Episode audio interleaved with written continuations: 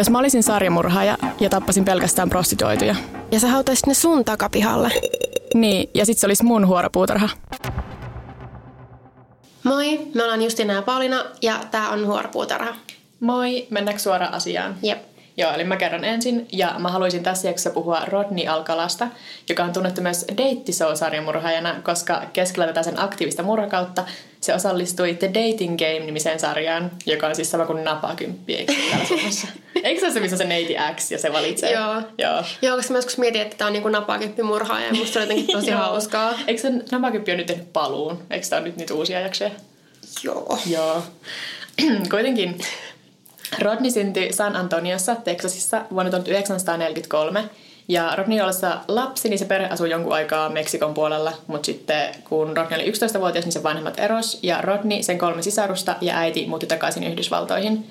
Ja lapsuudessa Rodney oli tosi hyvä oppilas ja kiltti ja kaikkien mukaan semmoinen tosi kohtelias poika, että sillä oli kavereita ja tyttöystäviä ja kaikki vaikutti menevän niin kuin silleen tosi hyvin, että ei ehkä ole semmoista stereotyyppistä sarjamurha lapsuutta, mitä usein on, että ei pääse pelaamaan pingoa nyt tässä Rodney Alkalan kanssa. Jep.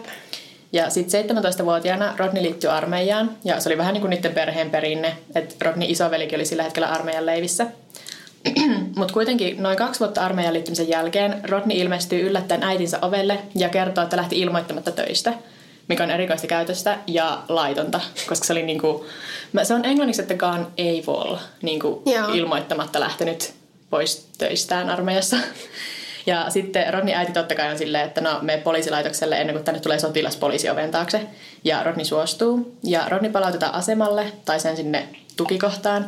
Ja siellä armeijan psykologi haastattelee sitä ja toteaa, että sillä on hermoromahdus ja se tarvitsee hoitoa.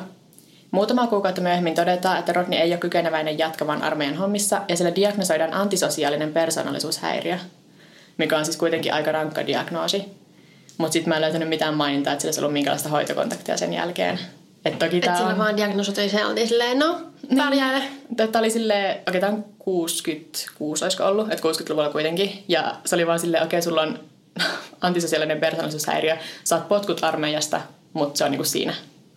Mikä Ei ole niinku enää meidän, meidän homma. niin, vähän silleen just. Et sitten Rodney muuttaa takaisin äitinsä luokse, se aloittaa opiskelut yliopistossa, se menestyy tosi hyvin siellä yliopistossa ja koko se hermoromahdus alkaa niinku vaikuttaa vaan sellaiselta yhdeltä oudolta hetkeltä sen elämässä.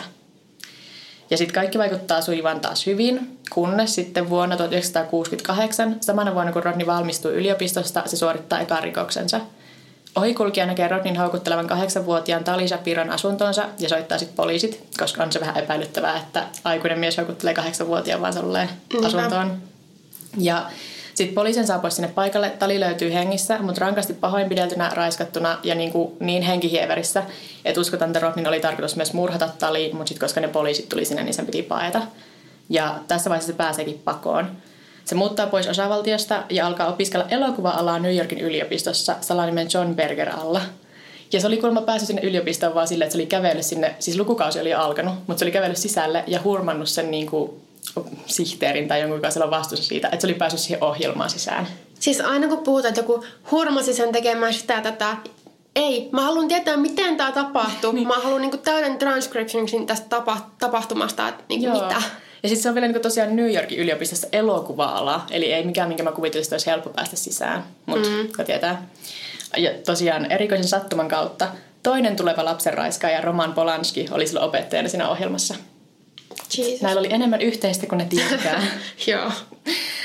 Sitten samaan aikaan, kun se on siellä yliopistossa, niin Rodney alkaa opettaa lapsia taideleirillä New Hampshireissa ja se alkaa harrastaa myös valokuvausta. Et sitä pidettiin tosi taitavana valokuvaajana ja monet mielellään toimisen mallina ja silleen. Ja me palataan näihin sitten vielä myöhemmin. Mutta Rodney oli lisätty FBIn etsittyjen listalle silloin Tali Sapiron pahoinpitelyn jälkeen. Ja vuonna 1971 pari lasta, joita Rodney opetti siellä leirillä, näki sen kuvan siinä etsityimpien listalla ja ilmoitti poliisille.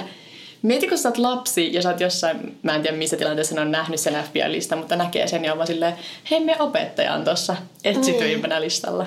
Kertooko se, jos niiden vanhemmille ja muuta, niin mitä ne on ajatellut siinä? Niinpä, ja kiva kun vielä tosiaan niin kuin lapsen pahoinpitelystä ja raiskauksesta Niin. ja sitten opettaa lapsia.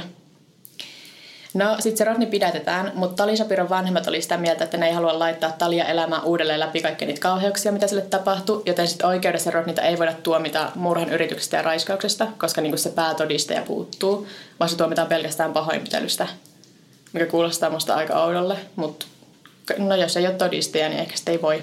Mm. Ja sitten tota, tähän aikaan oli suosittuna semmoinen, että niitä armeijan, niin, armeijan, vankilan niitä tota, tuomioita niin kuin vähän, annettiin vähän sille, että sitten voi vapautua, kun käyttäytyy hyvin. Et mä luin sitä, että se oli just, että sille ei annettu tiettyä vuosi rangaistusta, vaan vaan silleen, sitten kun olet kuntoutunut, niin pääset vapaaksi. Ja Rodney vapautuukin sitten vankilasta vuonna 1974 ja alle kaksi kuukautta vapautumisen jälkeen Rodney hyväksikäyttää 13-vuotiaista tyttöä ja tuomitaan vankilaan, josta se vapautuu ehdonalaisen uudelleen kahden vuoden kuluttua. Eikö niin tässä vaiheessa ole tajunnut, että tämä ei ehkä voi niin kuin niin. vapauttaa vaan sen takia, että se käyttäytyy vankilassa hyvin sitten? Joo, ja siis toikin just, että se niin kuin, olla alle kaksi kuukautta vapaalla mm. ja sitten se tuomitaan uudelleen, mutta sitten se silti vapautuu no oikein toki ehdonalaisen, mutta ihan niin kuin parin vuoden kuluttua. Ja sitten tästäkin sen ehdonalaisvalvoja tekee sitten sen virheen, että se antaa sen matkustaa, vaikka se on niin kuin ehdonalaisessa ja yleensä semmoista ei anneta reisata vaan ympäri sen niin kuin Yhdysvaltoja. Mutta Rodney kuitenkin tota, palaa New Yorkiin pian vapautumisen jälkeen ja uskotaan, että sinne saavuttuaan se mursi 23-vuotiaan Ellen Jane Hooverin, mutta sitten sitä ei siinä vaiheessa vielä saatu kiinni, tavasti jälkeenpäin yhdistetty. Ja tässä vaiheessa Rodneyta myös kuulustellaan, koska epäillään, että se olisi sen Hillside Strangle-kaksikon ta- niin kuin takana, koska ne silloin yritti saada sitä kiinni. Meillä on siis tosiaan jo jakso siitä. Onko se kleptomaniaa ja legginsejä Hollywoodissa vai mikä se jakso Taitaa olla. Mutta tosiaan sitä haastatellaan osana sitä tutkimusta.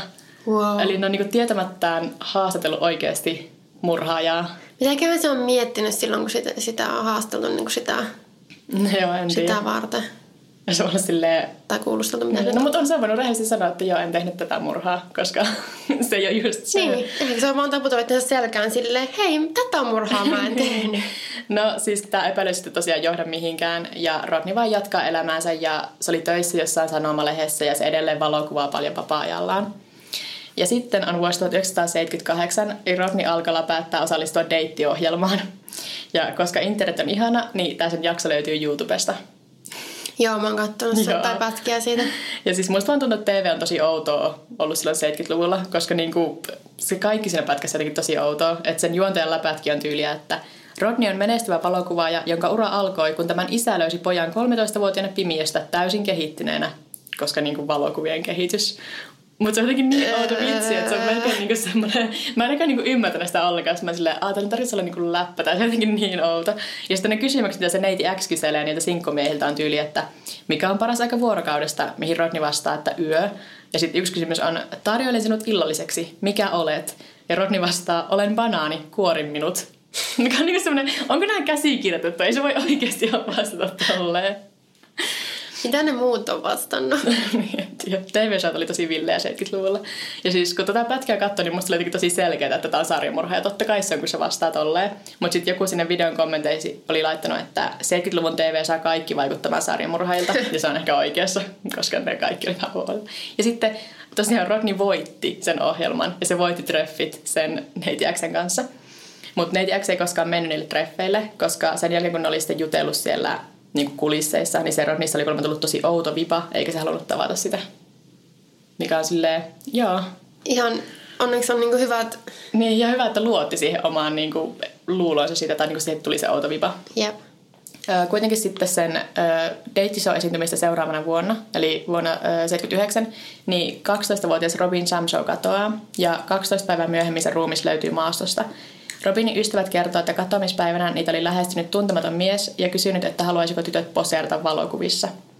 Tyttöjen kuvailun perusteella piirretään kuva epäilystä ja Rodnin ehdonalaisvalvoja tunnistaa Rodnin siitä, että nyt se sama ehdonalaisvalvoja, joka oli aiemmin ollut vähän ehkä liiankin lepsu, niin nyt se kuitenkin sitten oli ihan ajantasalla asioista.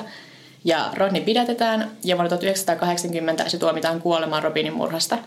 Tämä tuomio kuitenkin mitätöidään, koska oikeudenkäynnissä oli tehty virheitä – No sitten kuusi vuotta myöhemmin pidetään toinen oikeudenkäynti, tullaan täsmälleen samaan lopputulokseen, mutta 2001 tämäkin tuomio mitätöidään, koska oli jotain säätöä yhden todisteen kanssa.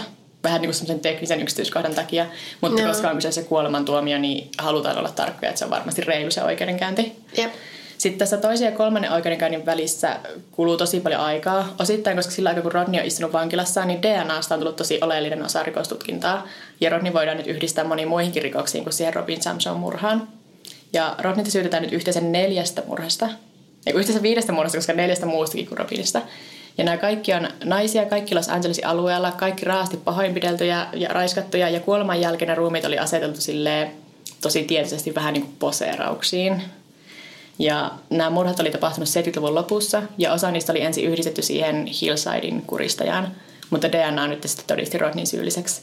Joo. Et sillä tavallaan kävi tuuri, että sillä alueella oli samaan aikaan niin kuin joku toinenkin aktiivinen sarjamurhaaja, koska ne oli yhdistänyt niin kuin monta, monta murhaa siihen Hillsidein kuristajaan. Niin, musta tuntuu, että mä oon ennenkin sanonut jotenkin silleen ohjeeksi, että joo, kannattaa olla semmoisella alueella sarjamurhaaja, missä on joku toinen sarjamurhaaja liikkeellä. Niistä ei sitten niinku, ne luulee, että se on niinku yksi Joo.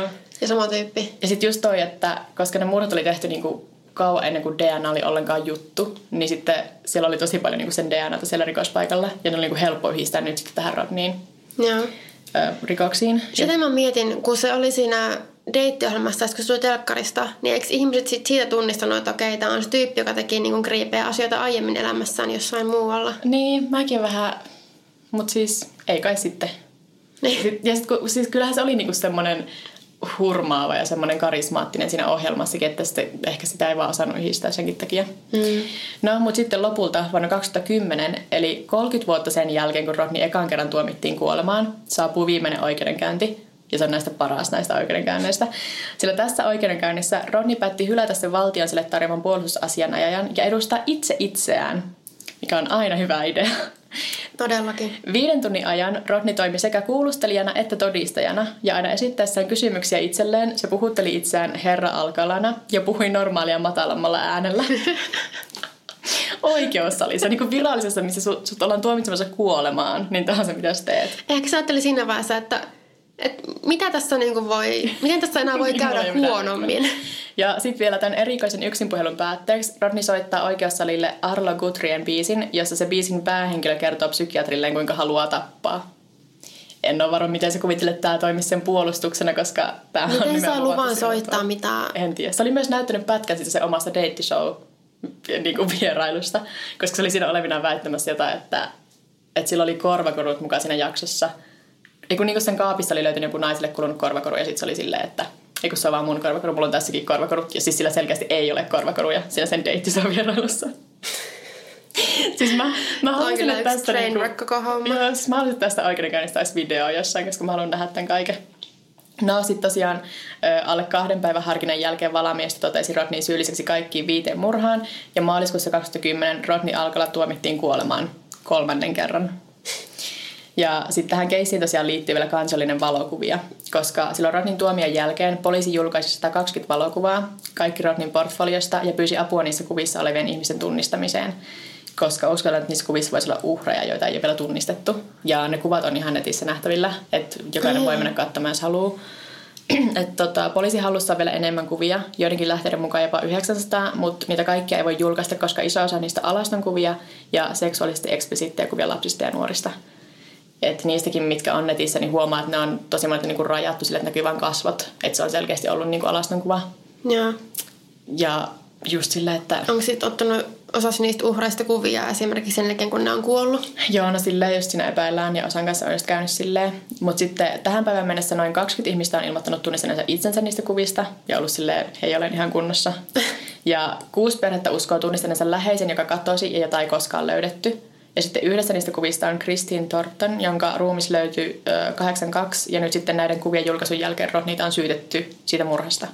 Mutta nyt jo 74-vuotias Rodney on kuitenkin niin huonossa kunnossa, että se pysty tulemaan sille oikeuden eteen tähän keissiin liittyen.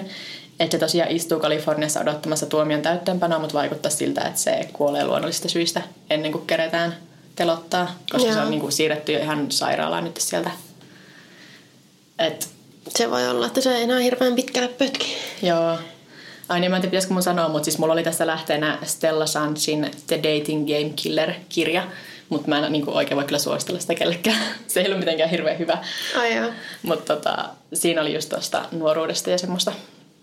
Mutta siis se on ihan hurjaa, että siltä vähän niin kuin jäi semmoinen portfolio. Ja sitten se on myös tosi epäilyttävää, että se on hengissä, mutta se ei niin kuin vieläkään ole halunnut tunnustaa. Koska siis luultavasti se on tehnyt enemmän murhia kuin noin, mitkä me tiedetään. Mm, niin Mut se ei ole tunnustanut kumminkaan. Niin. Että nyt poliisin pitäisi vaan olla silleen, hei, että jos tunnistatte läheisinä näistä kuvista, niin Niin. kattokaa. Ja se on ollut ihan hirveätä katsoa, varsinkin jos on joku kadonnut joku läheinen, niin just oikeaan aikaan ja oikealla, mm. oikealla alueella katsonut kuvia läpi, että löytyykö hän näistä nyt ja sitten tunnistaa, jos joku, joku, jotkut perheet oli tunnistanut. Joo, kuusi perhettä uskoo, että siinä olisi joku niitä läheinen. Mutta sitten se just, että ei ole välttämättä pysty yhdistämään ja sitten jos sitä ruumista ei löydy, Niin. niin, niin sitten se vaikuttaa tosi paljon siihen, että tutkinta on tosi vaikea. Mutta siis yksi on jo semmoinen, missä niinku ollaan aika varmoja, että Rodney murhasta on Kristin Thorntonin, josta on kuva. Niin, en tiedä. Siis mä mietin niitäkin 20 ihmistä, jotka on ollut silleen, hei toi on mä. Niin sitten sä tiedät, että sä oot ollut sarjamurhaajan kuvattavana sen portfoliota varten. Voinut pikkasen olla tota... Joo. Mutta tota, tätä Rodney Alkalaa tosi usein verrataan Ted Bundyin siinä mielessä, että se oli tommonen hurmaava ja Mun mielestä se, semmonen.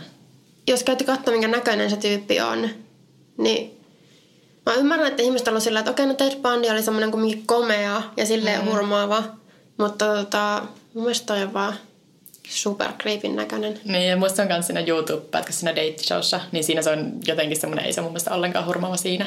Ei. Mutta se on myös, että kaikki ne siinä pätkässä näyttää niin oudolle. Mä voisin niistä kaikista uskoa, että on sarjamurhaajia. niin, ehkä ne kaikki sarjamurhaajia. Koska ne kaikki käyttäytyy niin oudosti, mutta kai se on siinä ehkä käsikirjoitettu jotakin siitä ja silleen. Mm. Mutta niin, tämä on äh, sinällään kiinnostava. Ja musta vähän tuntuu, että toi ei ikinä tota, se, sen tuomiota ei ikinä sitten laiteta sille täytäntöön, koska se on niin vanha ja niin huonossa kunnossa. Mutta mä olisin, niin kuin, haluaisin ehkä siltä jonkun semmoisen tunnustuksen, että saisi silleen sitten rauhan niille, jotka uskoo, että niiden omaista niistä kuvissa tai jotakin. Mm. Mutta sitten jos se, niin, se myös vaikuttaa, että se on tosi täynnä itsensä. Niin, se Niin mä myös mietin, että just sen takia välttämättä ei tule mitään kuolinvuonteellakaan mitään tunnustusta tai muuta, koska se on vaan silleen ihan sama. Niin. Ja luulisin, että se olisi nyt jotain kertonut. Niin. Mutta eikä sitten. Joo, ei mulla ole siitä ollut sen enempää. Jotain elokuvia oli tehty tästä keisistä, mutta mä en kattonut yhtään niistä. Ne oli vähän. Varmaan jotain lifetime. Joo, ne oli vähän semmosia B-luokan elokuvia ehkä. Joskus ne on kyllä myös parhaita. niin, totta. Mutta joo, mulla on tällä kertaa The Cleveland Strangler, eli Clevelandin kuristaja. Ja tässä taas sattumalta on tosi paljon yhtäläisyyksiä tähän sun, Oh. sun keissiin. Ja tämä on siis Anthony Sowell, joka murhasi 11 naista vuosina 2007-2009 Clevelandissa Ohiossa. Ohiossa, pitääkö lausua tollain? Varmaan. Ja tota, jo ennen näitä murhia sillä sovellella oli menneisyydestään aiempia rikoksia ja huolestuttavaa käytöstä. Että se oli todistanut lapsuudessaan sukulaistensa pahoinpitelyä ja yksi sen serkuista tai siskon tai velinyttyä riippuen lähteestä oli vähän erilaista tietoa. Sanoi, että Sowell raiskasi sitä useaan kertaan, kun ne oli esiteini-ikäisiä, eli ihan jotain 11-12-vuotiaita. Mm. Mutta silloin kun se, jota oli niin kuin raiskattu, se serkku kautta sukulaisyttö, oli kertonut niin kuin vanhemmilleen, niin kukaan ei ollut uskonut sitä. Tai kertonut niin kuin sukulaisille, kukaan ei ollut uskonut. Hyvä. Ja 18-vuotiaana Sowell liittyy merijalkaväkeen vuonna 1978. Ja siinä aikana menee myös naimisiin toisen merijalkaväen sotilaan Kim Yvette Lawsonin kanssa. Ja sen Lawsonin sanotaan olleen huolissaan Sowellista ja sen jatkuvasti lisääntyvästä alkoholin käytöstä. Ja naisen auttaakseen niin kuin Sowellia, mikä on... Ei kannata tehdä niin. Niin, mä en tiedä miten todenperäinen tämä on, tää, että se meni vaan sen takia sen kanssa naimisiin, mutta ilmeisesti se halusi kumminkin auttaa sitä. Mm. Mutta sitten se ei halunnut ilmeisesti auttaa sitä enää sen jälkeen, kun ne oli vapautunut sitä palveluksesta, koska ne heti kun ne molemmat lähti sieltä merijalkaväestä, niin ne erosi saman tien samana vuonna, eli 85. Sitten tästä vähän eteenpäin vuonna 1989 Sowell houkutteli naisen asunnolleen ja raiskasi ja kidutti naista. Ja se, nainen- onnistui kuitenkin pakenemaan sieltä Sowellin nukahdettua ja ilmoitti tapauksesta poliisille.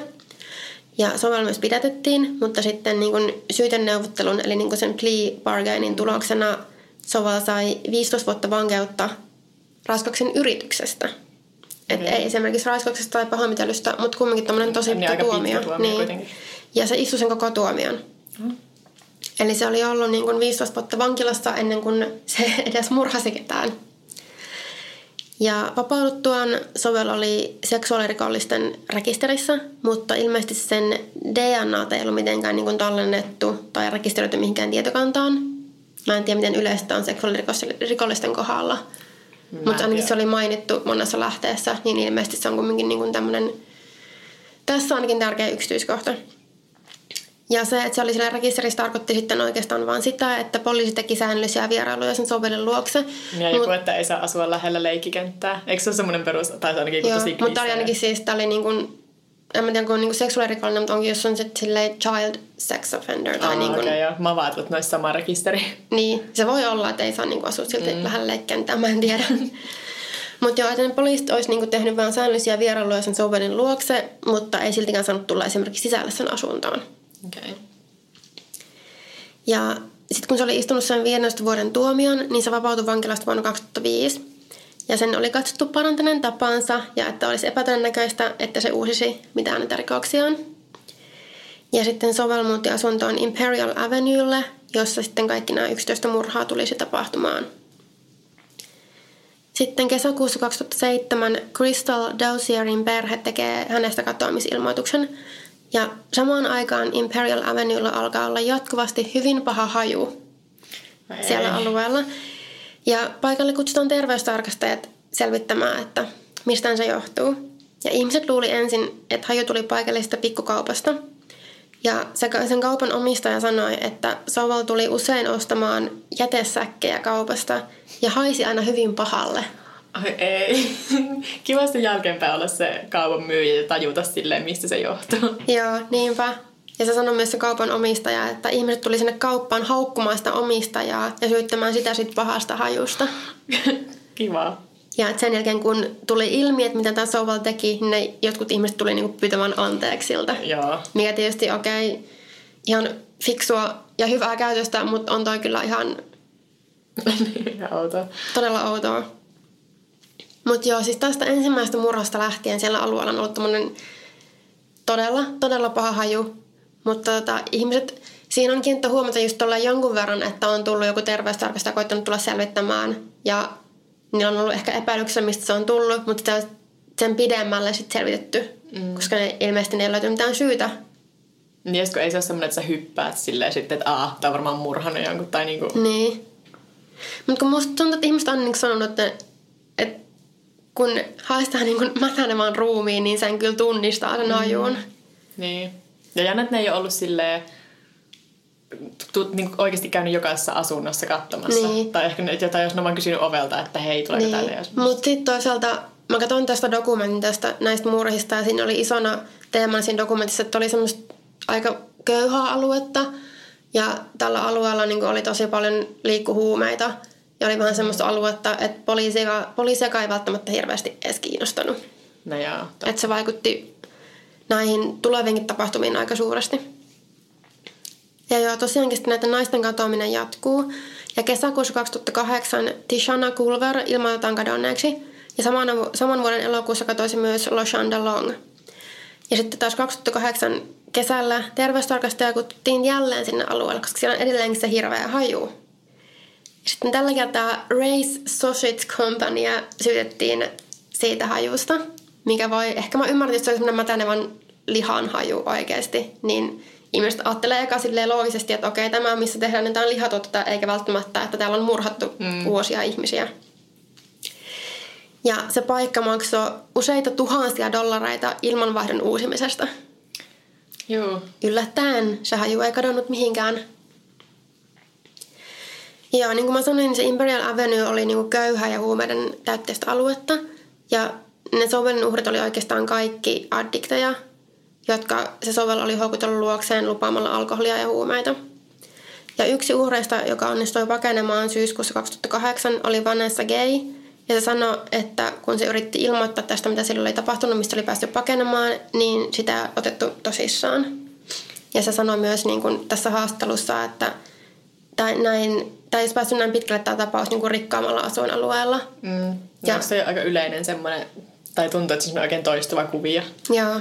Että jos sä osaat valita sun uhreiksi semmoisia, joita yhteiskunta ei muutenkaan ehkä pidä niin suuressa arvossa, niin sä mm. pääset paljon pitempään jatkamaan sitä sun murhaamista. Siis toi on täysin se, miten se pystyy jatkamaan niin pitkään mm. tätä. Ja sitten se oli niin kuin myös sanonut, että ihmiset olisi niin kuin valittanut, valittanut sit hajusta aiemmin ja niin kuin reagoinut siihen aiemmin, mutta ehkä se oli loppujen lopuksi silleen, että ne jopa tottu siihen ja ajatteli, että no, Niin. Tämmöistä täällä nyt on. Sitten lokakuussa 2008 katosi Michelle Mason, marraskuussa Tonya Carmichael ja näihin katoamisiin ei reagoitu juurikaan, koska ne naiset oli addikteja. Ja joulukuussa 2008 Gladys Wade, jonka sovelli oli raahannut asuntonsa, onnistui pakenemaan, mutta loukkasi itsensä samalla. Eli siis se niin oli loukkaantunut, se oli se vuosi verta, mutta se oli päässyt pakenemaan. Se oli mennyt verta valuvana pyytämään läheisestä ravintolasta apua, mutta kukaan ei ollut auttanut sitä. Kiva. Sitten se oli mennyt ulos ja niin kun, tota, pyytänyt, pysäyttänyt lähellä partivan poliisiauton ja pyysi taas niiltä apua. Ja poliisit meni Sovelin asunnolle ja näki niin kun, kamppelun jäljet siellä ja näki, että siellä, niin kun, oli, siellä oli niin kun, verta, mitä siitä tota, Wadeista oli lähtenyt. Niin oli siellä asunnolla tai ainakin niin tyylin siinä ulko ja muussa. Ja Sovel pidätettiin. Ja Alun perin tässä tapauksessa sovelia syyttiin raiskauksesta, pahoinpitelystä ja ryöstöstä, koska sen Wadein omaisuutta oli sen sovelin luona, mutta juttu vietiin eteenpäin pelkkänä ryöstönä. Hmm. Ja sovel vapautettiin ja Wadea ei, pitänyt luotettavan, ei sitä ei pidetty luotettavana todistajana. Just. Ei tämäkään taas ei niinku johtanut yhtään mihinkään, vaikka toi on toinen, joka pääsi niinku just just pakoon hmm. sieltä ja koko ajan on niinku kadonnut lisää lisää naisia. Ja sitten vuoden 2009 syyskuuhun mennessä sovella oli tappanut kuusi naista lisää. Saman vuoden huhtikuussa nainen oli tehnyt sovellista rikosilmoituksen syyttäjän sovellia raiskauksesta, mutta sitä uh, rape kit, mikä tehdään, mä en tiedä mikä se on suomeksi. Mä en oikein mitään suomannosta. Mm. En mä käynyt ainakaan heti päähän, että mikä sen termi olisi. Mut Joo, siis... mutta rape kit, mikä niin tehdään raiskauksen uhrille, niistä ei ikinä testattu. Just. Siis oikeasti, että no joo, mutta siis varmasti tosi niinku... usein tapahtuu niinku tommosia, mutta sitten kun ne on kaikki jotenkin niin lähellä toista, kun se toistuu toi, että ei... Niin, joo, koska siinä dokkarissa, minkä mä katsoin, niin mainittiin, että sillä sen alueen poliisivoimilla, niillä oli tosi vähän mitään resursseja mm. Tehdä periaatteessa yhtään mitään. Ja koko ajan katsoa naisen, niillä oli useampia tuhansia rape mitä ei ollut testattu. Et osittain varmasti myös se, että yksinkertaisesti niin kuin riittänyt resursseja, mutta ajattelin, että okei, on tosi pienet poliisivoimat sitten, kun tulee tämmöisiä, että vaikka jotain prostituoitoja ja addikteja katoaa, niin niitä ei pidetä niin tärkeänä sitten. Mm. Sitten 22. syyskuuta 2009 Sovel houkutteli Latundra Billupsin asunnolleen alkoholin ja avulla taas. Ja Billups kertoi, että Sovel loi häntä päähän ja käski häntä riisuutumaan. Ja Sovel raiskasi Billupsin ja yritti kuristaa häntä johdolla – mutta se Willops onnistui pakenemaan ja ilmoitti poliisille. Mutta se juttu siirrettiin seksuaalirikosten yksikölle tutkittavaksi vasta kuukauden päästä sitä ilmoituksesta. Silloin samana päivänä, kun tämä tapahtui, eli silloin syyskuussa, 22. syyskuuta, Sovelin luokse oli tehty myös rutiinikäynti aiempien seksuaalirikosten vuoksi. Mutta taas kun se oli ollut vaan semmoinen, ne oli käynyt ehkä siinä ovella jutellut sille vähän. Mm. Ja toi ei niin kuin siinä vaiheessa edennyt yhtään mihinkään. Siitä noin kuukauden päästä 20. lokakuuta Sean Morris pakeni sovelilta heitäytymällä toisen kerroksen ikkunasta ulos. Ja tästä tapahtumasta on valvontakameramateriaalia, jossa se alaston Morris heittäytyy ikkunasta ja jää makaamaan maahan, koska se on tietysti loukkaantunut pahasti mm. siinä. Sitten siinä videossa näkyy, kun Sovel tulee ulos asunnosta myös alasti ja yrittää rahata Morrisin takaisin sisälle. Mutta näillä tapahtumilla on onneksi silminnäkijä, joka soittaa poliisit, vaikka tämä Sovel yritti niin sanoa sille silminnäkijälle, että joo, että tämä on mun nainen me, oli, me, oli, niin kuin, me oltiin panemassa niin. ja me tuli riitaa tai jotakin tämmöistä. Mutta se ei oikein sitten mennyt läpi. No, ja ähm, tämä Morris viedään tajuttomana sairaalaan ja Sovel tulee mukaan, mutta se lähtee sairaalasta ilman, että kukaan kuulustelee sitä. Tosi turhauttavaa, kun koko ajan niin, kuin, siis niin. niin lähellä ja sitten ei. Niinpä, ja niin semmoista, kuinka monta kertaa oikeasti voi... Miksei siellä seinällä vaan voi olla joku ton jatkan nimi ja aina kun siitä tulee valitus, että joku rasti ja sitten kun on kolme rastia, niin, niin sitten pitäisiköhän meidän kiinnittää tää niin. huomiota niin. välillä. Joo, se lähti sieltä sairaalasta sitten ilman kukaan kuulusteli sitä tai kyseli mitään. Ja tämä Morris oli tajuttomana kolme päivää ja herättyään sai puhelun sovelilta, jossa se uhkasi tappaa sen Morrisin, jos se kertoo kenellekään yhtään mitään. Ja sitten kun sieltä Morisilta alettiin kyselemään näistä tapahtumista, niin se kies oli silleen, että joo, ei tää, ei tää mitään. Niin kuin, että... Aa, kiva. Mutta toisaalta jos tietää sen tilanteen, että tietää olevansa, että ei välttämättä uskota tai niin kuin, Niin. että sua ei otettaisi vakavasti, niin onko se sitten oikeasti turvallisempaa olla silleen, Musta tuntuu, että sä ajattelit oikeasti tässä tilanteessa vaan niin, että niin, et ei tästä voi niinku edes sanoa silleen, että no olipas typerää, kun ei kertonut. Se saattaa oikeasti olla niinku turvallinen siirto.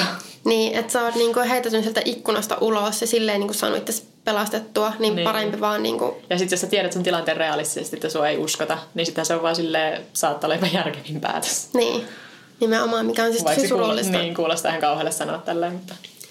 Sitten viikko tästä tapahtumasta eteenpäin sen Lachundra Billups juttu otetaan viimein käsittelyyn ja poliisi saa etsintäluvan Sovelin asuntoon. Ja kun ne poliisit meni sinne asuntoon, Sovel onnistui silloin pakenemaan paikalta. Mutta sieltä asunnosta löytyi heti olohuoneesta kaksi mädäntyvää ruumista. Ja Sovel löydettiin ja pidätettiin kaksi päivää myöhemmin. Ja kun poliisi tutki asuntoa lisää, asunnosta löytyi yhdeksän muun henkilön jäänteet niin kuin ympäri asuntoa kellarista haudattuna pihalle, käärittynä jäsäkkeihin ja muoviin. Ja sieltä löytyi muun muassa pääkallo ämpäristä. Oh. Ja se on vaan elänyt siellä niiden keskellä. Joo, tästä itse asiassa löytyy siitä sen asunnosta aika paljon valokuvia. Ja ne sen elinolosuhteet oli kyllä melkoiset. Ja siis mä olen aika yllättynyt, kun esimerkiksi siinä dokkarissa, minkä katsoin, niin siinä on niinku kuvia myös, missä näkyy ihan selkeästi ne osa niistä ruumiista. Aa, se on vähän mautonta aina. Joo. Ja ne tuli vielä silleen niin kuin ihan yhtäkkiä siihen. Mä olin vähän silleen, aha, okei. Okay. Mm. No. Mut joo, kävi sitten ilmi, että kaikki uhrit oli raiskattu ja kuolinsyynä oli kuristaminen tai tukehduttaminen. Ja osa uhrien jänteistä oli niin, niin kuin, maatuneita, mädäntyneitä jo, että ne sai tunnistettua sitten hammastiedoista vasta. Mm. Ja tämän Sovelin oikeudenkäynti alkoi 6. kesäkuuta 2011 ja syytettiin 11 murhasta ja yli 70 muusta syytekohdasta, muun muassa raiskauksesta, kidnappauksesta ja nekrofiliasta. Ja Sovel vetosi alun perin syyntakeettomuuteen, mutta muutti sitten myöhemmin tätä lausuntoaan ja sanoi olevansa syytön. Ja Sovel sai kuitenkin tuomion näistä syytteistä ja sitten tämän jutun tuomari puolsi valamiehistön ratkaisua ja antoi sovel, antaa Sovelille kuolemantuomio. Se tuomio oli alun perin määrä panna täytäntöön lokakuussa 2012, mutta Sovelin uudet, uudet asianajajat vetosivat sen tuomion kumoamiseen sillä perusteella, että Sovel ei ollut saanut oikeudenmukaista oikeudenkäyntiä. Okay. Muun muassa jutun laajan mediahuomion ja Sovelin surkeiden aiempien asianajajien takia. Eli tämä sitten venyy ja otetaan uudelleen käsittelyyn näiden seikkojen takia. Mutta se lopputulema kuitenkin oli, että valituksesta huolimatta Sovelin tuomio pysyi samana. Ja joulukuussa 2016 se valitus hylättiin. Sovel yritti valittaa tuomiosta vielä uudemman kerran ja useamman kerran, mutta nämäkin valitukset hylättiin ja viimeisin hylkäys tapahtui helmikuussa 2018, eli ihan vasta muutama kuukausi sitten. Hmm. Ja se edelleen odottaa sen kuolemantuomion täyttöönpanoa tälläkin hetkellä. Mikähän vankilassa on? Mietäs nämä istuisi samassa vankilassa nämä meidän tämän jakson sankarit? Niin. Ei se mun mielestä ole, että oli niin kuin siellä Ohiossa Niin niin joo. jossain muistaakseni. Joo. Musta tuntuu, että tosi monet jotenkin päätyy sinne San Quentiniin aina, mutta kai siellä on sitten niin iso se niin kuin, ö, osio, Niin. kun tuntuu, että tosi monet sinne... Joo, mä oon ihan varma, että mä en niin kuin kiinnittänyt hirveän tarkasti huomiota, että mikä se oli sen nimi sen. Niin, no eihän sillä oikeasti ole mitään väliä, Niin. mutta tuli vaan nyt mieleen, kun kuitenkin sille aika samanaikaisesti. Toki siis tämä on ollut niin pitkään vankilassa tämä Alkala, että Niin.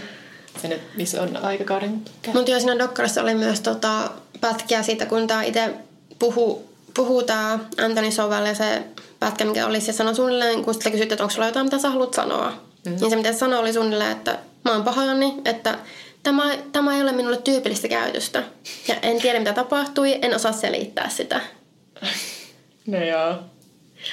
Mutta toisaalta onko olemassa mitään, mitä tuossa tilanteessa oikeasti kannattaa sanoa? Niin. Kannattaisi vaan olla hiljaa. Musta tuntuu, että kannattaisi vaan olla hiljaa. Niin kuin Niin. mitään. Ja sä kyllä sanoisit, että joo, mä tiedän, että tämä ei niin kuin, että tällä ei mitään merkitystä, mitä mä sanon, tai tämä ei vaikuta mitään. ei Niin, kuin, mutta oikeasti avaa hiljaa. Niin. Oh.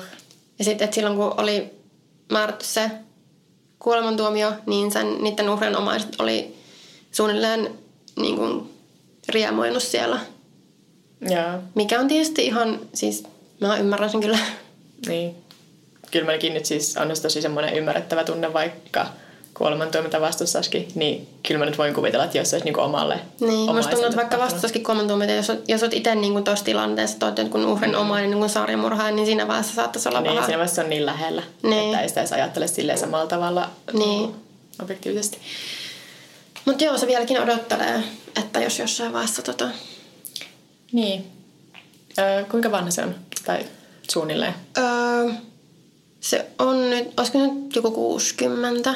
Niin. No, saattaa kerätä aloittaa sen. Niin. Tosin mä vähän epäilen, koska aika harvoinhan noita nyt siis tapahtuu nykyään. Joo, siis mä olin yllättynyt, kun se oikeudenkäynti alkoi niinku 2011 ja vuoden 2012 lopulla oli alun perin se olisi pitänyt niin kuin antaa se kolme, tai niin kuin laittaa täytäntöön se kolman tuomio. Että olipas niin kuin nopeasti, mutta mm. sitten tuli tota, tietysti kaikkea, kaikkea muuta siihen, ja nyt se ei niin vieläkään sitten. Joo. Et en tiedä, koska niin kuin nyt just vasta pari kuukautta sitten niin kuin se viimeinen, viimeisin valitus hylättiin, että miten sinne nyt sitten käy. Mutta yleensähän noissa kestää ihan järjettömiä aikoja, niin kuin tuossa sunkin tapauksessa. Ja mm. et monesti ne ehtii kuolla niin kuin ihan muista syistä tai ihan annas luonnollisista syistä. Niin. No, saa nähdä. Niin. Oliko meillä vielä muuta? Ei pitäisi jotain tällä kertaa olla. Okei, okay, no sitten tämä peruslitania. Mä, siis, mä en tiedä, mä yritän jo vaihtaa tätä, mutta mä en tiedä, miten mä muuttaisin tätä. Meille saa laittaa sähköpostia huoropuutarhat.gmail.com tai sitten voi ottaa yhteyttä Instagramissa tai Twitterissä. Mä löydyn at Pauliina Kiero. Ja mä oon at Vegepekoni. Ja sitten meille voi laittaa arvosteluja iTunesissa. Se voi laittaa tähtiarvostelua tai kirjoittaa ihan arvostelua. Joo. Kiitos, että kuuntelit. Heippa! Heippa!